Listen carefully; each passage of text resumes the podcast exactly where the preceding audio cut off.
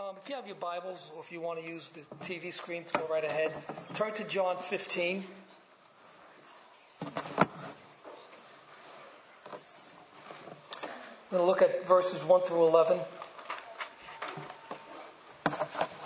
If you've been following this teaching in John, Jesus knows his time to be crucified is at hand. Matter of fact, if you read John, when you get to chapter 13, all the way until the time he's crucified,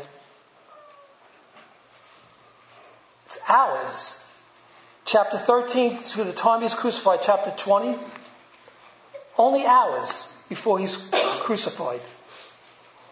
And since chapter 13 until chapter 17, he has been given a series of discourses to his disciples, teaching them, encouraging them, comforting them. And here in chapter 15, he reminds them and us, he reminds them and us that he alone is the means whereby we can bear spiritual fruit and glorify God through that. Let's read our text, John 15, verses 1 through 11. I am the true vine, and my Father is the vine dresser. Every branch in me that does not bear fruit, he takes away, and every branch that does bear fruit, he prunes, that it may bear more fruit. Already you are clean because of the word that I have spoken to you. Abide in me, and I in you. As the branch cannot bear fruit by itself unless it abides in the vine, neither can you unless you abide in me. I am the vine, you are the branches. Whoever abides in me, and I in him, he it is that shall bear much fruit. For apart from me, you can do nothing. If anyone does not abide in him, in me, he is thrown away like a branch and withers. And the branches are gathered, thrown into the fire, and burned. If you abide in me and my words abide in you, ask whatever you wish, and it will be done for you. By this, my Father is glorified that you bear much fruit, and so prove to be my disciples. As the Father has loved me, so I have loved you. Abide in my love. If you keep my commandments, you will abide in my love, just as I have kept my Father's commandments and abide in his love. These things I have spoken to you, that my joy may be in you, and that your joy may be full. Let's pray. Father, breathe upon this text as it is preached and bring life into all our hearts. In Jesus' name we pray. Amen. I'm going to read start off with an illustration from Moody Publisher. A dinner plate left out overnight will be hard to clean in the morning. And for those of you who have done that, you know that if you leave a dinner plate out overnight, it's hard to clean in the morning. An alternative to scrubbing is soaking the dish in hot water and a dishwashing liquid. Now, I hate to do that. My wife hates to do that. You know the reason? Because we're fanatics and we like to get everything done. So we rather scrub the dish instead of letting it soak overnight, and then when you pull it out over in the morning, it's easy. The grease and the all the stuff is easy to come off. Letting a dish abide in the solution will allow a hard cleaning job to become a lot easier. This is what abiding does for Christians. We are much easier to clean up when we've been hanging out in the right environment. Religion says, scrape off the dirt. It tells us to apply elbow grease to fix a problem. Relationship says, soak. Just sit in the hot water for a while. Abiding will set you free. The proposition that I'd like to start off with and challenge you this afternoon is how do we bear fruit and glorify God? We abide in Him. We abide in Christ. Three points I want to bring to your attention out of this text. We're only going to get through one point this afternoon. And the next time I speak, we'll go through the next two points. But I'm going to tell you the three points. Christ is the only source of our spiritual fruit for, abide, for those abiding in him. Two, Christ is a consuming fire for those who are not abiding in him. And number three, Christ's life flows into us as we abide in him. Point one, Christ is the only source of spiritual fruit for those abiding in him. Let's read 1 through 5 again. I'm sorry. I am the true vine, and my Father is the vine dresser. Every branch in me that does not bear fruit, he takes away, and every branch that does bear fruit, he prunes, that it may bear more fruit. Already you are clean because of the word I have spoken to you. Abide in me, and I in you. As the branch cannot bear fruit by itself unless it abides in the vine, neither can you unless you abide in me. I am the vine, you are the branches. Whoever abides in me and I in him, he it is that bears much fruit, for apart from me, you can do nothing. Now, this is the eighth, some say there's seven, but I believe there's eight, and the last of the I am sayings of Jesus, which by the way, by the way, confirm his deity, confirm that he is truly God. The first one in chapter 6 was, I am the bread of life. Then you come to chapter 8, he says, I am the light of the world. And chapter 8 again, before Abraham was, I am. Uh, in chapter 10, I am the door of the sheep. I am the good shepherd. Um, in chapter 11, I am the resurrection and the life. In chapter 14, I am the way, the truth, and the life. And this last one, in chapter 15 here, I am the true vine. However, he adds this one added component. And my father is the vine dresser.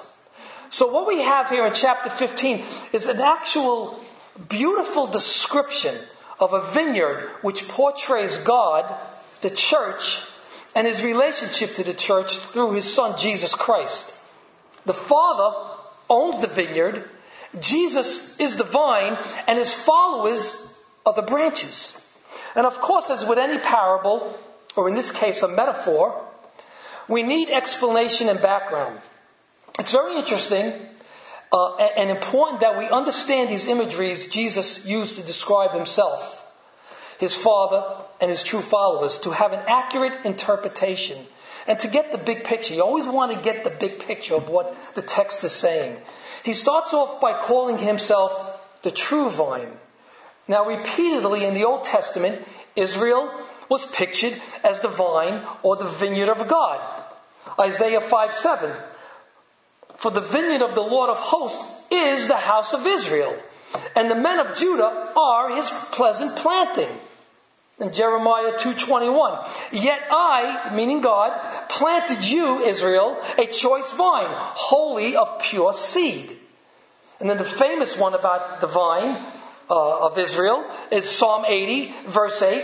You brought a vine out of Egypt. You drove out the nations and planted it. God took Israel out of oppressive Egypt and oppressive Pharaoh, took them through the Red Sea, took them through the desert, and planted them in Canaan, and where they drove out many of the nations. In the Old Testament, the vine was symbolic of Israel, the covenant people of God. William Barclay said the vine had actually become the symbol of the nation of Israel. It was the emblem on the coins of the Maccabees during the Maccabee period. One of the glories of the temple was the great golden vine upon the front of the holy place. Many a great man had counted it an honor to give gold to mold a new bunch of grapes or even a new grape on that vine. The vine was part and parcel of Jewish imagery and the very symbol of Israel. Israel was planted and carefully cultivated by God. And in due season, he expected to collect fruit from it. Isaiah 5 2. He dug it and cleared it of stones and planted it with choice vines. He built a watchtower in the midst of it. He hewed out a wine vat in it, and he looked for it to yield grapes. But it yielded wild grapes, meaning useless grapes. When a farmer or anyone plants a vegetable garden and painstakingly takes care of it over the months. He waters it, he cultivates the soil, loosens it up, fertilizes it, he does everything he has to do. Towards the end of the season, they expect a return of beautiful, luscious fruit and vegetables. Well, God expected fruit from his people. He expected them to carry out his work, to uphold justice and mercy, to be a blessing to the other nations. But all they produced was sour grapes, sin, and disobedience, disgracing the name of Jehovah God. A vine grows branches, and from those branches, if the plant is healthy, it produces rich, good fruit. Now, I love, I used to love gardening. You know, doing my little tomato plants. I don't do it anymore. But I used to love cultivating, taking care of the soil, pull out the little things that didn't, you know, that would suck the life out of the plant, the little suckers that grow between the vines. I used to love doing that. And at the end of the season, I expected to yield a lot of tomatoes. Many times I did, many times not so much. Israel was supposed to be that vine, but they produced sin, disobedience. Israel's failure made them an empty vine, barren branches, good for nothing, but you know what they were ripe for? Judgment. And that's why Jesus now comes on the scene and says, I am not just the vine. He says, I am the true vine. When Israel failed to be the light of the world, where Israel failed to be a blessing to the world, Jesus is now going to be that blessing. Jesus now displaces Israel as the plan of salvation for the world. He is the true vine. Now, the Greek word for true means it's real, it's genuine, it's true, it's dependable. In other words, it's distinct from counterfeit or imperfect like Israel. Just like he's the true light, the true bread from heaven, the way, the truth, and the life, Jesus is now the true Israel of God. Dr. Gary Burge, in his commentary, says no longer is Israel automatically seen as vines growing in God's vineyard. Jesus is that true, healthy, fruit bearing vine. And the branches that abide in him, not just attached, we're going to look at that, but abide in him, they bear fruit. We're going to elaborate on that in a few minutes. Jesus is the true vine, and his Father is the vine dresser. This, of course, in no way diminishes Christ's divinity. Jesus is and always will be fully equal with God the Father, but distinct in roles, as we have seen numerous times in our study of John's Gospel. The Father, a vine dresser, can mean farmer. In 2 Timothy 2, verse 6, and in James 5 7, it's addressed as a farmer, as one who merely tills the soil, which in Palestine is usually all that is done for the vineyard. But here it's best used as a vine grower, as in the parable of the tenants in, in all the synoptic gospels Matthew, Mark, and Luke. Apart from tilling the soil, the vine dresser primarily had two responsibilities. He removed fruitless branches and pruned the fruitless ones, the fruitful ones, I should say, so they could bear more fruit. And I'll speak about that also a little later. But now I want us to see that this metaphor Jesus is using is not so much about believers and unbelievers as it is about people that profess to be attached to Jesus. One is a genuine branch, a genuine believer, and the other is a false branch, a false believer. But both professors of Christ and have attached themselves to Christ. But the true believer abides in Christ, whereas the false believer doesn't. Both are branches, one is true and one is false. A mark of a true branch, a genuine believer, is they bear fruit. A mark of a false branch, a false believer, is they have no fruit. Let's examine a true branch first. A true branch bears fruit. In other words, abiding in Christ results in quality Christian character. We see this in verses 4, 5, and 8 of which we just read in chapter 15. And I want you to hear this. It is impossible to be a fruitless Christian. This text clearly states that if you read the parable of the four soils, it's talking about fruit. It is impossible to be a fruitless Christian. He saved us to be fruitful. He saved us to be productive. Ephesians 2:10 says, "For we are his workmanship in Christ Jesus for good works which God prepared beforehand that we should walk in them." In Titus 2:14, Christ who gave himself for us to redeem us from all lawlessness and to purify himself a people for his own possession who are zealous for what? Good works. And in James 2.26, for as the body apart from the spirit is dead, so also faith apart from works is dead. So we can see that God saved us to be productive, to be fruitful. That's what he wants out of our life. He wanted out of Israel's life. And they failed miserably. Well, what does fruit look like? If you remember, God expected Israel good fruit, like qualities of justice, and righteousness. These were inequalities that he was expecting from them. He didn't care about the external, he cared more about the internal. Similarly, God expects these inequalities from true believers. Galatians 2, uh, Galatians 5, verses 22 and 23. But the fruit of the Spirit is love, joy, peace, patience, kindness, goodness, faithfulness, gentleness, self control. By the way, fruit is singular. You don't just get some of them. The Spirit of God produces all of them in us at one time.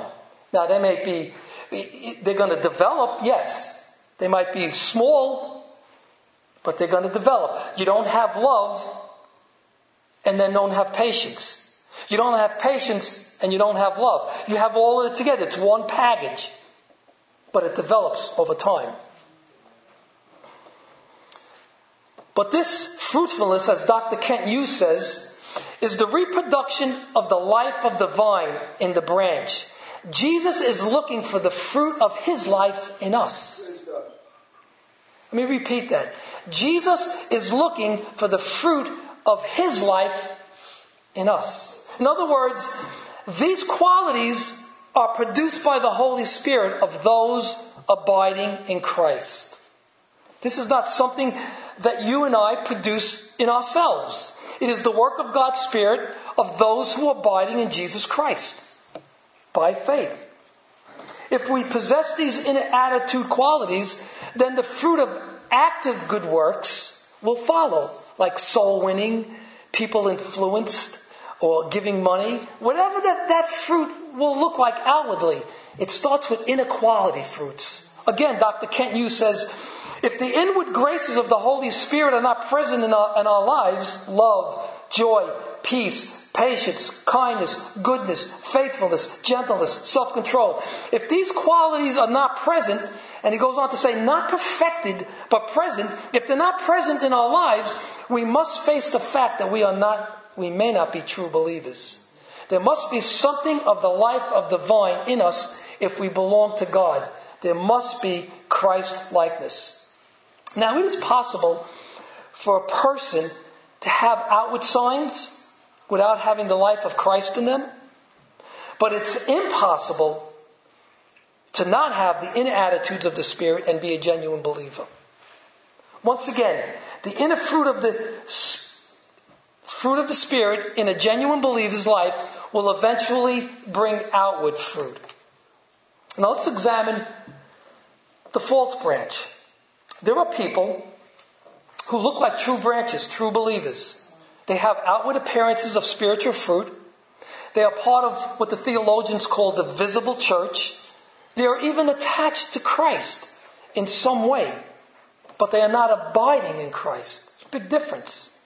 The life of Christ is not flowing through them.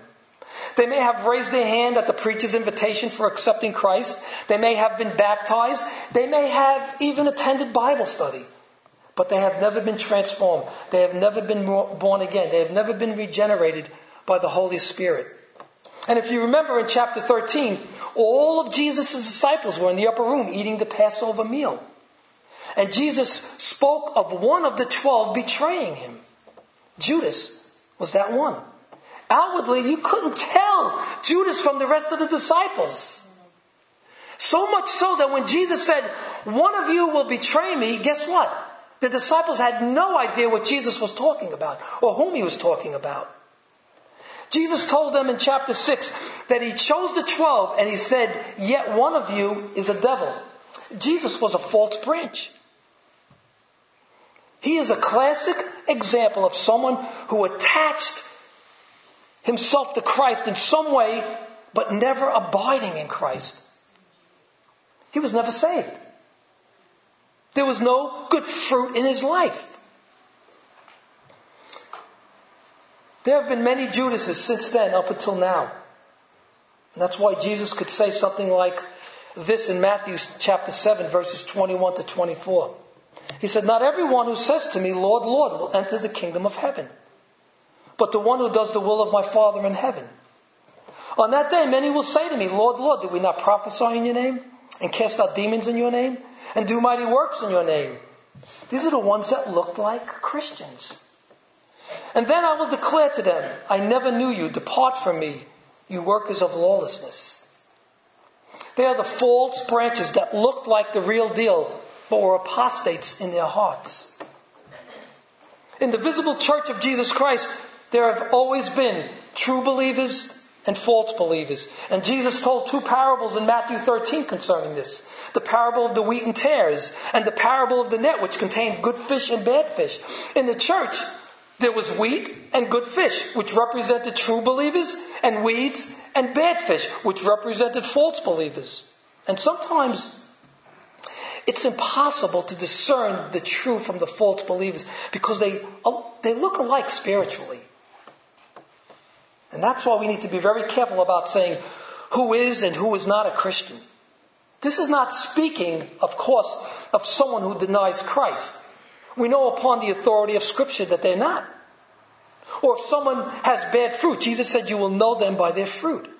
Or maybe someone claims to be a Christian and went up to an altar call, but their whole lives they deny the Scriptures, what, they, what the Scripture teaches, and they always argue with a believer when the believer talks about God, Christ, and the Scriptures.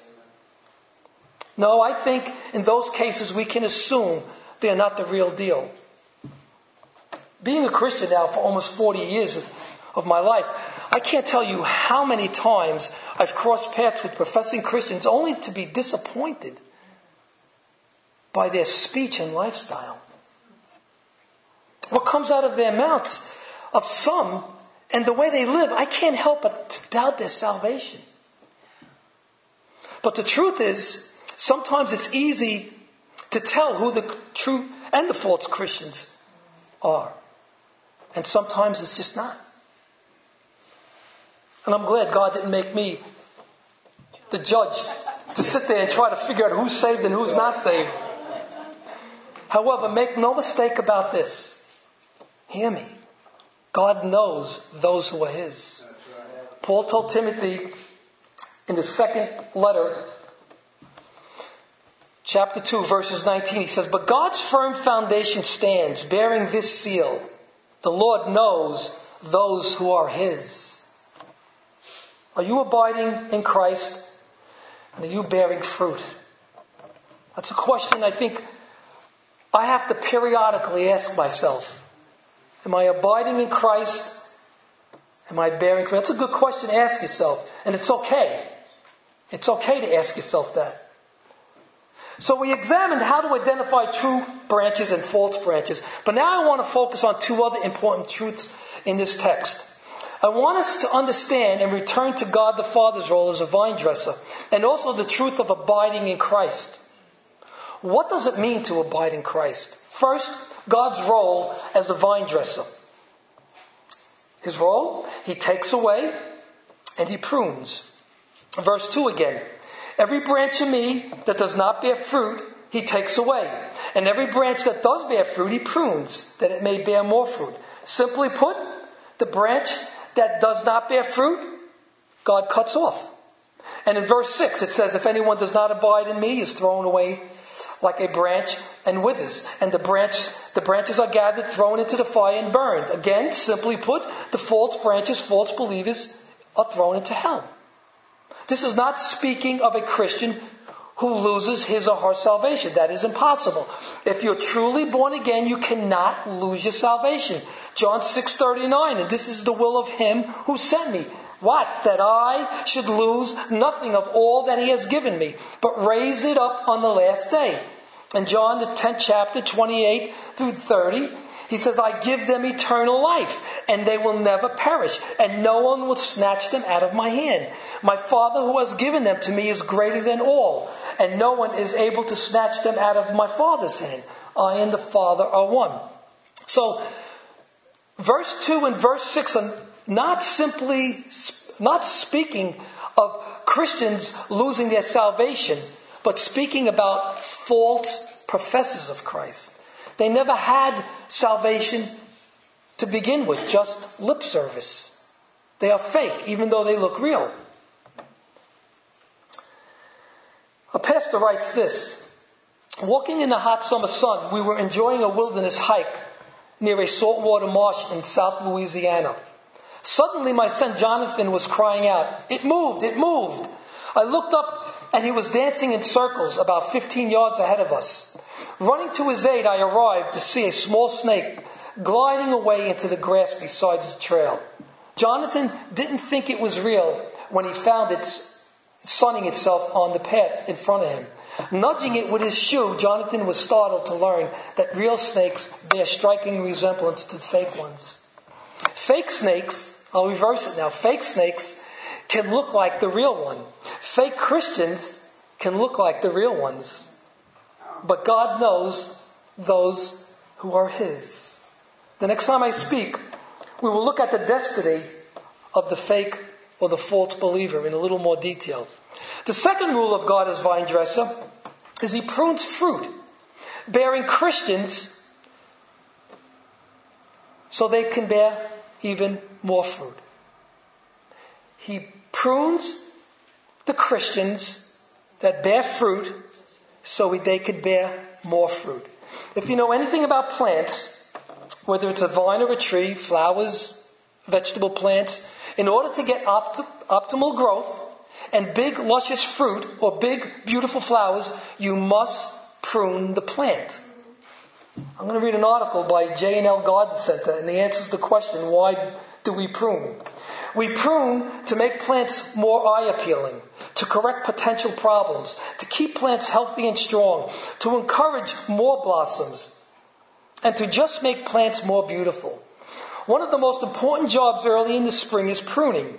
Pruning helps you keep the plants growing the way they should, or at least the way you think they should.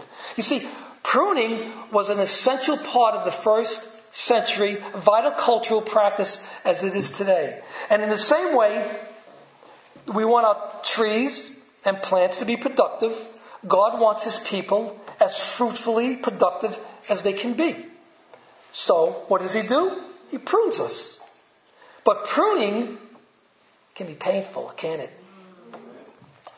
I read a California vineyard. I read that a California vineyard in the summer they're beautiful with endless rows of lush green grapevines. Their foliage expands so fast that you can almost see them grow. But their health is a direct result of pruning they underwent in the winter. In the winter, all you see in these vineyards are bare, twisted trunks. It's not very beautiful. The viticulturists practice several stages of pruning. There is pinching to remove the growing tip so it will not grow too rapidly.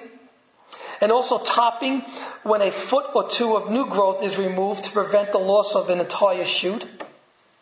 Another pruning technique is in pruning is that they thin the grape clusters, which enables the rest of the bunch to bear more fruit and better quality fruit. Also, the cutting away of suckers gives more nourishment to the whole plant. The vines are pruned in the winter or fall so that the main stock will have more advantageous growth and fruit. To the unknowledgeable person, this seems like a waste of time. but to the experienced person, it is the only way to grow healthy, delicious fruit. This is the same for, for Christian life. This is the same. It is no different. Even though pruning involves pain, it is necessary for spiritual growth and fruit. David understood this, didn't he? He writes in Psalm 119, verse 67 Before I was afflicted, I went astray, but now I keep your word. Then in Psalm 119, in the same chapter, verse 71, he says, It is good for me that I was afflicted, that I might learn your statutes. God, in his infinite mercy and wisdom, prunes the believer to remove anything that takes away from our spiritual growth. He removes disloyalties. He removes sins and things that are not necessarily sin, but distracting in our Christian walk and our devotion to Christ. What is it? Is it sin? Is it disloyalty? Is it a hobby? I like to fish. It's fishing taking my eyes off of Christ. It's fishing taking my devotion away from Christ. I have to always ask myself that. It may not necessarily be sin. It could be sin. These pruning disciplines may come through trials, sufferings, sickness, financial hardship, or persecution. They come in many shapes, sizes, or forms. The writer of Hebrews tells us in 12:6, "For the Lord disciplines the ones he loves and chastises every son whom he receives." When our parents disciplined us when we were children because we did something wrong, we hated to hear two things. This is for your own good, son. Or, this hurts me more than it does you. Right? Remember, remember that? But they were right. It was for our good so we wouldn't continue down a wrong path and grow up to be mature and respectable. And it did hurt them to see us in pain, but they endured their pain for our benefit. God, in His sovereign wisdom, prunes us so we can bear fruit and more fruit. And let me ask you again how do we bear fruit and glorify God? We abide in Christ. What does it mean to abide in Christ? And I think it's important to understand this. The word abide, abide is used 10 times in 11 verses. Do you think God is trying to get a point to us? The word abide in Greek, meno, means remain, stay, live, dwell, last, endure, continue, await, wait for. Verses 4 and 5. Again, abide in me and I in you. As the branch cannot bear fruit by itself unless it abides in the vine, neither can you unless you abide in me. I am the vine, you are the branches. Whoever abides in me and I in him, he it is that bears much fruit. For apart from me, you can do nothing. So, what does it mean to abide in Christ? I don't think to abide in Christ is something mystical or some indefinable experience. I believe it is these realities. First, we can only abide in Christ by grace through faith. It is by grace we have been saved through faith. God the Father, as the divine gardener, has grafted us into Christ. John 6:44. Jesus said, "No one can come to me unless the Father who sent me draws him." It's the Father who draws the sinner to Christ and grafts us in, as we see in Romans 11. Also, it is by Christ, by His Word, who has cleansed us so we can have union with Him, so we can abide in Him. No one is in Christ unless they are regenerated or born again by the imperishable seed of the Word. In verse 3, Jesus tells his disciples, Already you are clean because of the word that I have spoken to you. They were already saved and cleansed because of the word Jesus spoke to them.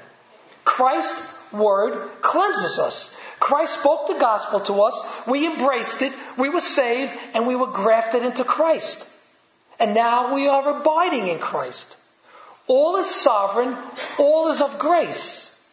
Jesus said in 15, verse 5, this, he said, For apart from me, you can do nothing. Two, our abiding in Christ means that we are obedient to him. Verse 7 If you abide in me, and my words abide in you, ask whatever you wish, and it will be done for you. And then verse 10 he says, If you keep my commandments, you will abide in my love, just as I have kept my Father's commandments and abide in his love. Abiding means actively responding to Christ's teachings. Can a Christian consistently disobey God and be called a Christian? No. But do we, as Christians, true, true genuine Christians, always obey God? No. But we're on that road. We, we, we do what Paul says. We strive for perfection. We strive to obey Him. And we do.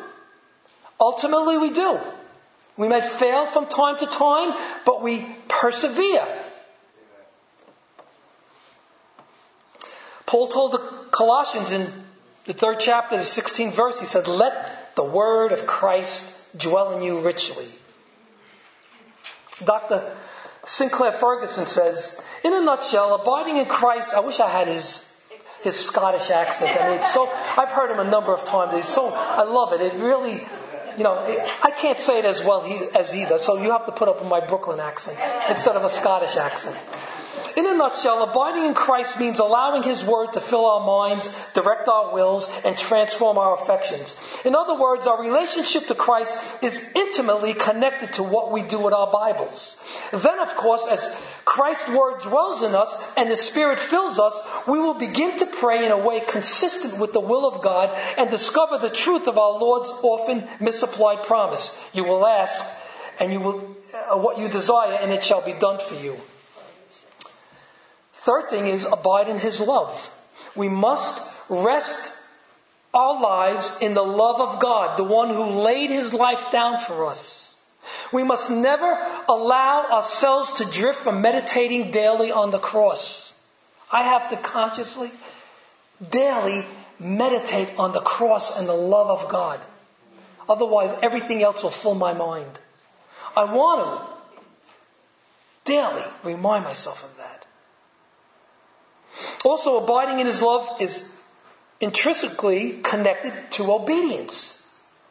Jesus said in John 14, verse 15, If you love me, you will keep my commandments. Dr. Ferguson said again, Furthermore, remaining in Christ's love comes to, comes to very concrete expression. Simple obedience rendered to Him is the fruit and evidence of love for Him. And the fourth one is we accept the pruning process. Why?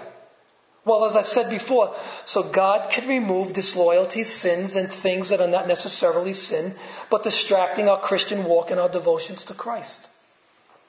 And the next time I speak, part two, we will look at point two. Christ is a consuming fire for those who are not abiding in him. And point three, Christ's life flows into us as we abide in him with glorious promises. Let me conclude with let me conclude part one with a story and a few closing comments. First, a story on how Hudson Taylor. Any, any of you ever heard of Hudson Taylor? He was the missionary to China, famous missionary to China, very well respected missionary. Missionary pioneer J. Hudson Taylor of China was working worry, and worrying so frantically that his health was about to break.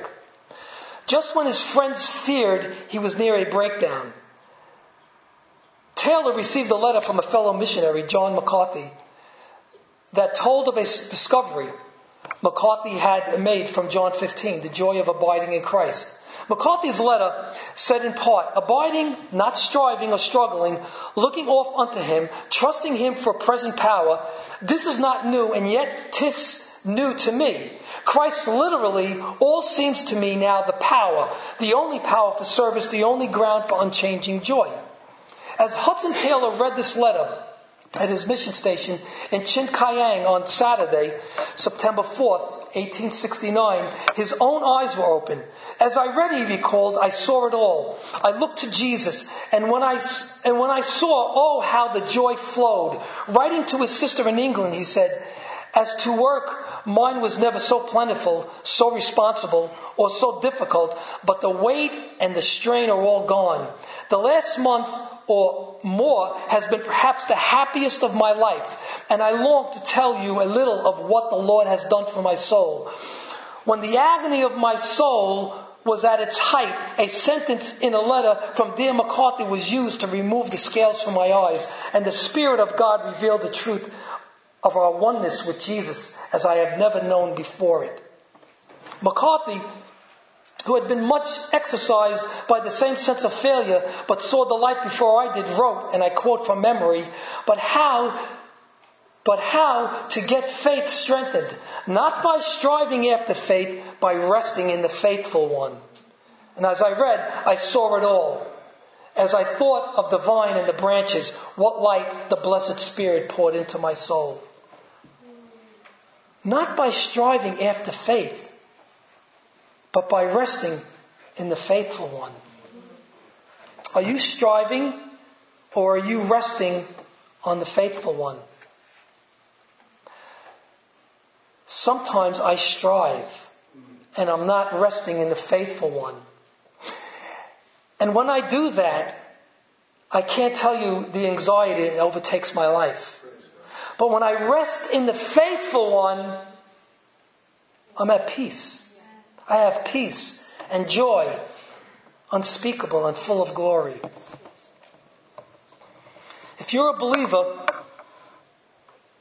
you are like a living branch and you are attached to the living vine, Jesus Christ. The vine gives life to the branch, otherwise, the branch shrivels up and dies. The vine, Jesus, gives you nourishment so that you can bear fruit. Christ is the only source of spiritual fruit for those abiding in Him. How do we bear fruit and glorify God? Abide in Christ. Love Him. Obey Him Depend on Him, honor Him, rest in Him, and remain in Him. And recognize that all this happens by His sovereign grace. If we abide in Christ, we will bear fruit until, listen to this, until the day we die. Psalm 92, I'll close with this. Actually, I'll close with a quote, but this is the last scripture I will read. Psalm 92, verses 12 through 15. The righteous flourish like a palm tree and grow like a cedar in Lebanon. They are planted in the house of the Lord. They flourish in the courts of the Lord. They still bear fruit in old age. They are ever full of sap and green to declare that the Lord is upright. He is my rock and there is no unrighteousness in him. They still bear fruit in old age. They're full of, ever full of sap and green. Why? to declare that the Lord is upright. He is my rock and there is no unrighteousness in him. I want to quote Corrie ten Boom, and I want to end with this. Connected with him in his love, I am more than a conqueror. Without him, I am nothing. Let's pray. Father God, teach us to rest in you. Teach us what it truly means to abide in you. Help us to depend on you, your mercy, and your grace. And by doing so, we will bear fruit, lasting fruit, all to your glory. In Jesus' name we pray. Amen.